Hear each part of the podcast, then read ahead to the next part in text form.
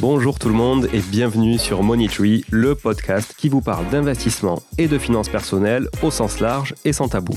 Je suis Julien Calamotte, investisseur passionné et auteur du livre à succès S'enrichir grâce à l'immobilier.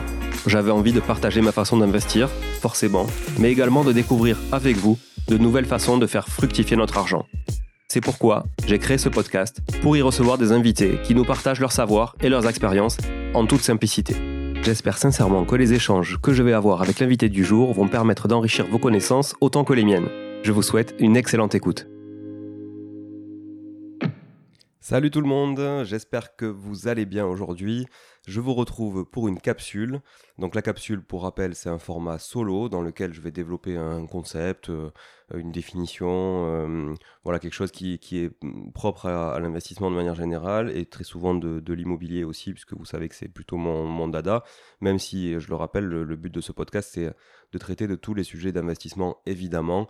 Euh, l'immobilier étant un levier d'enrichissement important, euh, mais pas une finalité en soi. On traite évidemment beaucoup d'immobilier, mais euh, on traite aussi un peu du reste. Donc là, on va parler d'un concept propre à l'immobilier, qui est la clause résolutoire. Avant tout ça, je voulais juste remercier encore une fois euh, tous les gens qui laissent des commentaires sur euh, Apple Podcast, tous les gens qui nous notent sur Spotify, c'est vraiment euh, vraiment super et voilà, enfin je, je, vous remercierai jamais assez à chaque fois pour ça. merci particulièrement à Sébastien, merci à Chris de la conciergerie BNB, Merci à Cyril BTP, merci à J33, j'imagine es du 33 du coup. Euh, merci à Joris, euh, que, je, que j'ai croisé à mon séminaire la semaine dernière d'ailleurs, euh, pour, bah pour, voilà, pour vos commentaires, pour vos partages aussi sur, sur Instagram et sur d'autres réseaux sociaux. Je vous rappelle que voilà, moi je publie toujours sur Instagram et toujours sur LinkedIn. Pour nous suivre sur Instagram, c'est euh, Podcast, tout attaché. Pour me suivre à moi, c'est Julien underscore invest. Et euh, sur LinkedIn, vous trouverez aussi Money Tree Podcast et vous trouverez aussi Julien Calamotte, puisque c'est mon nom de famille. Je m'appelle pas Invest. Hum, non, c'est pas, ça, c'était juste un pseudo. D'ailleurs, je pense sincèrement à le changer dans les mois qui viennent. Bref, parenthèse refermée. Merci, merci encore. Donc, cette clause résolutoire. Alors, euh, je voulais faire cette capsule qui sera plutôt rapide. Enfin, en fait, je dis ça, mais j'en sais rien. Euh, on verra, on verra comment, je me sens aujourd'hui. Euh, mais je voulais la faire surtout en prévision d'une capsule beaucoup plus longue, ça c'est certain, qui traitera d'un cas concret d'expulsion d'un locataire mauvais payeur que j'ai eu à gérer. Euh, il, y a, il y a quelques semaines euh, et que certains ont, pu voir, euh, pour ceux qui me suivent sur Instagram, ont, pu voir, notamment j'avais fait un réel avec une musique un petit peu hip-hop US version Move Bitch Get Out of Way. Donc voilà, en tout cas ça vous rappellera des souvenirs pour ceux qui ont vu ce réel et je traiterai de tout ça dans un prochain épisode. Mais avant ça, j'étais obligé de traiter la clause résolutoire puisque c'est quand même une chose essentielle à quand même payer de votre locataire. Donc voilà, on va parler ici que du bail d'habitation, hein, que ce soit en bail nu ou meublé, on ne parle pas de, bail commercial évidemment. Euh, donc en résumé, avant de détailler davantage, la clause résolutoire, elle, euh, elle vise à sécuriser juridiquement le bailleur, donc vous, en tant que propriétaire, en cas de manquement de votre locataire. Euh, du manquement de locataire à ses obligations, comme celle qui coule de source, de payer un loyer par exemple. Hein. Euh, elle permet notamment aux bailleurs, euh, donc à vous qui êtes lésés, de résilier unilatéralement le bail, alors que vous ne pourriez pas le faire dans des conditions normales, hein, puisque vous connaissez les conditions de résiliation standard euh, d'un bail. Hein. Bah, il n'y en a quasiment pas en fait. Hein. C'est le locataire qui peut lui résilier avec un préavis, mais vous, vous ne pouvez pas en dehors d'un congé pour vente ou d'un congé pour, pour reprise du logement à titre personnel ou familial. Euh, voilà. Mais donc, si le locataire est en règle, en fait, vous pouvez pas le sortir. Hein. Clairement, euh, la, loi est très protectrice pour les, pour les locataires. Euh, voilà, on n'est pas là pour juger, savoir si c'est bien ou pas bien, mais en tout cas, c'est le cas. Donc la clause résolutoire, par contre, elle, elle vous permet de résilier le bail sans aucune autre justification que le simple fait, finalement, qu'il ait manqué à ses obligations. Euh, ça permet quoi concrètement? Ça permet de gagner du temps en matière de procédure de résiliation, puisqu'aucune action en justice n'est nécessaire pour obtenir cette résiliation de bail. Et donc l'expulsion du locataire qui va, qui va s'en suivre, hein, forcément. Voilà. Bon, en fait, dans les faits, donc ça c'est la clause résolutoire, ça c'est son essence même, mais en fait, dans les faits, on doit quand même passer par la case tribunal, et on va voir ça, je vais vous expliquer euh, pourquoi. Mais finalement, euh, la simple résiliation on va dire, euh, automatique euh, par manquement des obligations du locataire, elle ne suffit pas à mettre votre locataire dehors. Hein. Il y a toute une procédure, vous le savez. Vous avez tous entendu parler euh, de gens d'impayés autour de vous, etc., qui ont galéré, qui ont perdu du temps. Bon, ça, je le traiterai dans un prochain épisode, mais je vais déjà vous expliquer en détail un peu la clause résolutoire. Donc, la clause résolutoire, déjà, elle ne peut être valable et justifiée que dans les cas suivants. Premier cas, non-paiement des loyers ou des charges locatives. Bon, classique, c'est le cas qu'on retrouve le plus souvent. Non-versement du dépôt de garantie par le locataire à son entrée dans le logement. Voilà. Alors, bon, ça c'est un peu bancal parce qu'en fait, au final, euh, le dépôt de garantie, si vous le payez 15 jours après, euh, le temps que vous fassiez une procédure, euh, c'est un peu un coup d'épée dans l'eau, quoi. Troisième cas de résiliation, donc en tout cas de, justification, la non-souscription par votre locataire d'une assurance habitation. Hein. donc assurance propriétaire non occupant, ça c'est pour vous. Mais le locataire, lui, doit assurer euh, sur une multirisque habitation euh, le logement, bien évidemment, contre les risques locatifs aussi. Quatrième justification et raison valable d'activer une clause résolutoire, le non-respect de l'obligation d'usage paisible des lieux. Ça veut dire quoi? Ça veut dire que si votre locataire crée des troubles du voisinage et qui sont constatés par une décision de justice, vous pouvez activer la clause résolutoire. Bon, on verra après que ça reste un peu compliqué. Mais surtout, dans le bail, la clause, elle doit être bien rédigée. Elle doit notamment mentionner toutes ces fautes qui justifieraient la résiliation unilatérale du bail. Donc ça veut dire que il suffit pas d'écrire une clause résolutoire en disant bah, si tu fais pas tes devoirs, euh, tu vas te faire euh, virer du logement. Non, ça c'est pas là, ça suffit pas. Ce qu'il faut faire vraiment, c'est si tu fais pas tel devoir, tel devoir, tel devoir ou tel devoir, je peux résilier le bail et le bail se résilie de manière automatique. Par contre, on ne peut pas ajouter d'autres clauses que celle-ci. Donc en fait, si vous ajoutez une autre clause, euh, si vous ajoutez une autre justification, euh, une autre raison, la clause, elle est plus valable. Hein, et, donc, du coup, elle n'est plus valable juridiquement, donc ça veut dire que vous pouvez même plus l'utiliser. donc, si vous imaginiez pouvoir rompre le, bail sous prétexte que votre locataire n'a pas nettoyé les vitres ou qu'il vit avec trois chiens dans un studio, c'est mort. Même si vous l'avez écrit noir sur blanc dans une clause, ça ne fonctionnera pas parce que ça n'a pas de valeur juridique, contrairement aux quatre autres justifications. Voilà. Bon, je fais une parenthèse, je ne suis pas juriste, je ne suis pas avocat, je ne suis pas du monde du droit. Voilà, je relate juste euh, une expérience et une expertise personnelle. Hein, ça n'engage, que moi, évidemment, mais ça donne déjà de bonnes indications. N'hésitez pas, euh, si je fais des erreurs, évidemment, euh, ça arrive à tout le monde. N'hésitez pas aussi à, venir les corriger si besoin en, m'envoyant un petit message hein, sur les réseaux, il n'y a pas de, y a pas de souci et je pourrais même faire un, correctif. Bon, l'exemple le plus commun, c'est quand un locataire ne paie pas son loyer. Mais ça, ça sera le sujet de la prochaine capsule, comme je vous le disais, et croyez-moi, ce sera une pépite. Je vais vraiment tout vous détailler.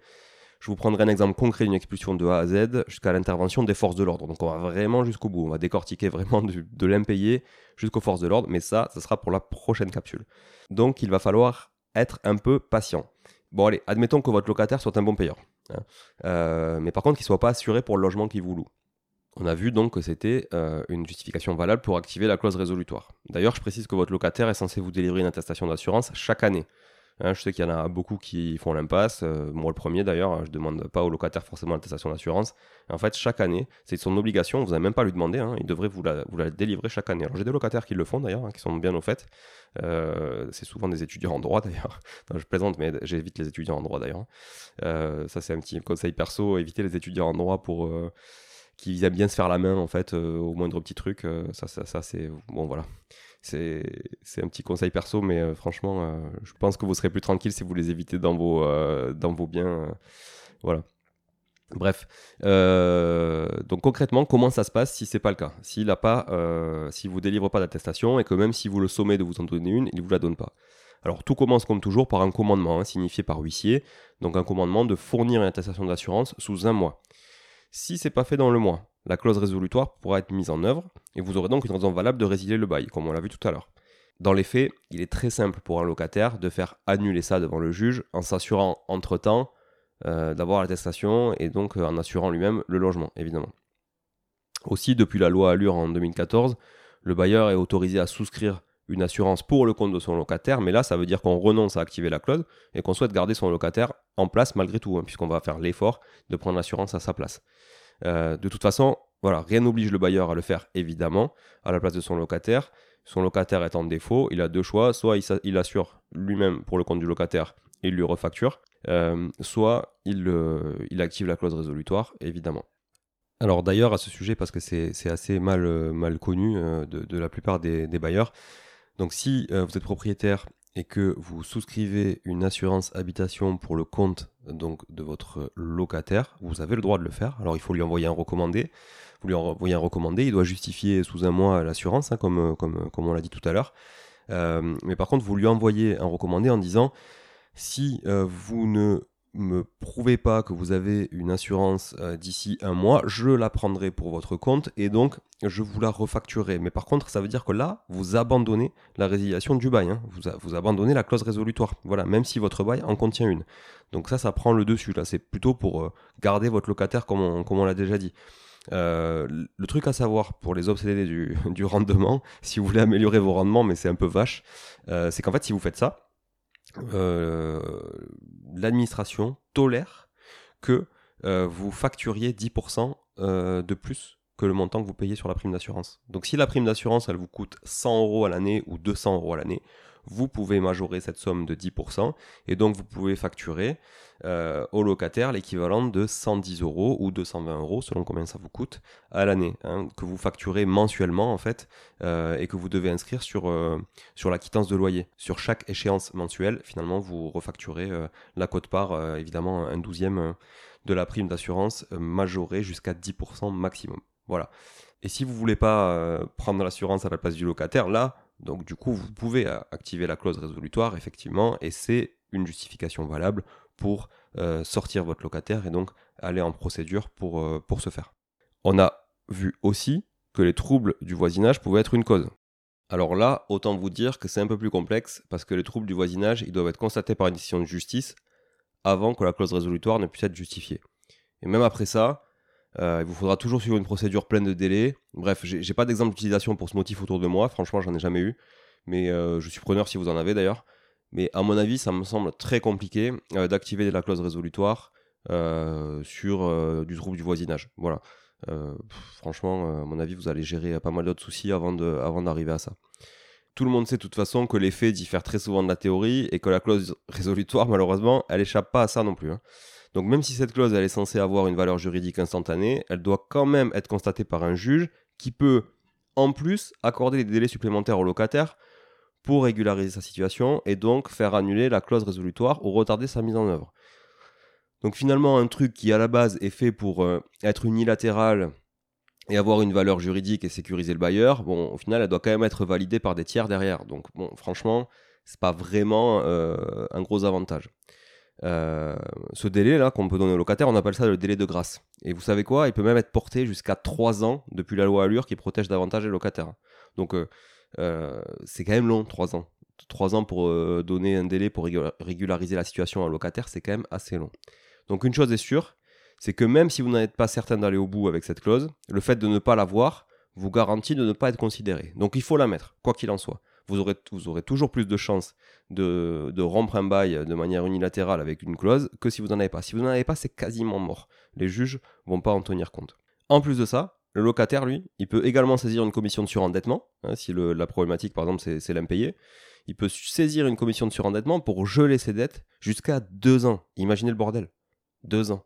Pendant deux ans, vous êtes planté et votre locataire, ben, il réaménage sa dette, euh, voilà, il, avec cette commission, il se fait aider, il se fait accompagner.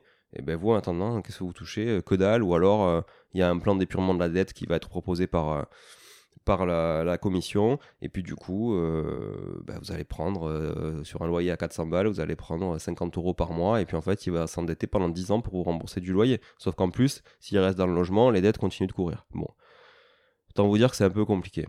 Moi, j'ai eu le cas sur un locataire qui était suivi par une assistante sociale.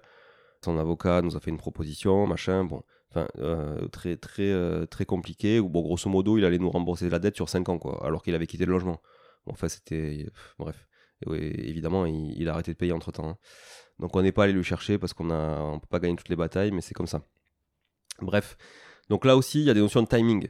Hein. Euh, selon si ces décisions sont prises avant l'expiration du délai de deux mois post-commandement ou pas, euh, mais je vais m'arrêter là et vous suggérer de toujours vous rapprocher d'un avocat ou d'un huissier pour ce genre de procédure parce que juridiquement c'est très encadré.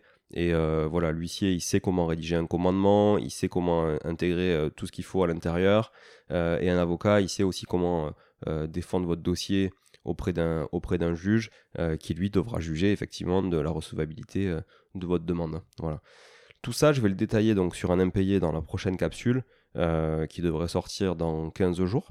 voilà, donc pour Noël, tiens, c'est pas mal pour Noël ça, hein, d'avoir une petite capsule pour Noël, la capsule de l'expulsion de Noël. Ouais, ça fait très film de Noël, ça. Le mec qui se fait expulser, puis il retrouve une fille qu'il a plus vue depuis l'école, puis finalement elle le sauve. et ouais, c'est pas mal ça. Bon film de Noël. Donc je, vous ferai ça dans 15 jours. Si vous avez des questions ou vous voulez en savoir un petit peu plus sur la clause résolutoire, n'hésitez pas à vous renseigner auprès surtout d'un avocat qui vous répondra bien mieux que moi. moi, je voulais juste finalement vous manifester l'existence de cette clause, le fait surtout vous dire de bien la rédiger et de l'insérer systématiquement dans un bail d'habitation. Je pense que la plupart d'entre vous le savent déjà, mais c'est toujours bon de se le faire rappeler. Et surtout dans cette clause, pour qu'elle soit bien rédigée, que le bail soit meublé ou non meublé, peu importe, il doit préciser que le contrat de bail sera résilié immédiatement et de plein droit, c'est-à-dire sans qu'il y ait besoin de faire ordonner une, résolution de justice, euh, dans les cas suivants. Et donc les quatre cas que je vous ai donnés tout à l'heure. Hein. Euh, l'impayé, euh, user paisiblement des locaux, le défaut d'assurance. Et la quatrième, qui est un, peu moins commune à mon avis, c'est le non-versement du, dépôt de garantie à, l'entrée. Voilà. Bon, ça reste un impayé in fine, hein, donc ça peut rentrer dans la, première case. Voilà. Donc en fait, le bénéfice de la clause résolutoire, il est, acquis à partir du moment où le, le, locataire manquera évidemment à ces quatre obligations-là, à l'une de ces quatre obligations-là. Voilà. D'ailleurs, petite astuce, dans votre commandement euh, de payer, si par exemple il y a un impayé, ajoutez aussi la justification de l'assurance, la justification de l'occupation des lieux, qui ne fait pas partie là, des justifications de la clause résolutoire, mais voilà, pour le locataire est censé vous dire oui, oui, j'habite là, euh, j'ai un mois pour vous dire que j'habite là. Euh, mais mettez tout, tout en fait. Voilà, comme ça au moins le locataire, il est un peu sous pression, il doit vous produire une attestation d'assurance. Donc, s'il n'est pas assuré, ben, il a un mois pour le faire. Euh, il doit vous, régler les, loyers. Il doit vous justifier qu'il habite, euh, qu'il occupe vraiment euh, les lieux. voilà, il y a quand même, il y a quand même pas mal de choses à faire. Donc, normalement, l'huissier, s'il est bon, il doit, mettre tout ça dedans. Hein. Il ne doit pas se contenter juste du, défaut premier pour lequel vous envoyez un commandement. Voilà. Donc ça, c'était la petite astuce perso. Euh, je vous remercie encore de votre euh, écoute. J'espère que ça a été assez clair. Euh, si ça n'allait pas, n'hésitez pas à me le dire. Hein. J'essaierai de clarifier de vulgariser encore plus tous ces concepts à l'avenir. On se retrouve dans 15 jours pour la prochaine capsule et on se retrouve dans allez, 3 jours, mercredi. Là, on est dimanche. On se retrouve mercredi pour un épisode classique avec un invité donc, qui nous parlera d'un outil très utile pour les investisseurs locatifs, assez puissant.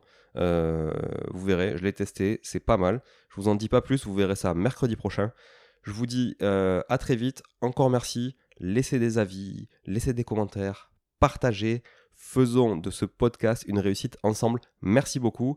Euh, je vous souhaite un bon dimanche, une bonne journée. Je ne sais pas quand est-ce que vous allez écouter cet épisode, mais vous êtes tout simplement géniaux. Donc merci, merci et à très vite. Ciao, ciao. Bon, si vous êtes là, c'est que vous avez écouté jusqu'au bout et a priori, l'épisode vous a plu. Si c'est bien le cas, n'hésitez pas à le partager autour de vous. Notez ce podcast sur Apple Podcast et Spotify en laissant un commentaire 5 étoiles. Je ne vous le répéterai jamais assez, mais c'est grâce à vous que ce podcast vit aujourd'hui et peut continuer de vivre en vous proposant un contenu toujours plus qualitatif. Merci encore, je vous retrouve très vite sur un nouvel épisode de Money Tree. En attendant, je vous souhaite la meilleure des réussites dans vos projets et un bon enrichissement. À très bientôt.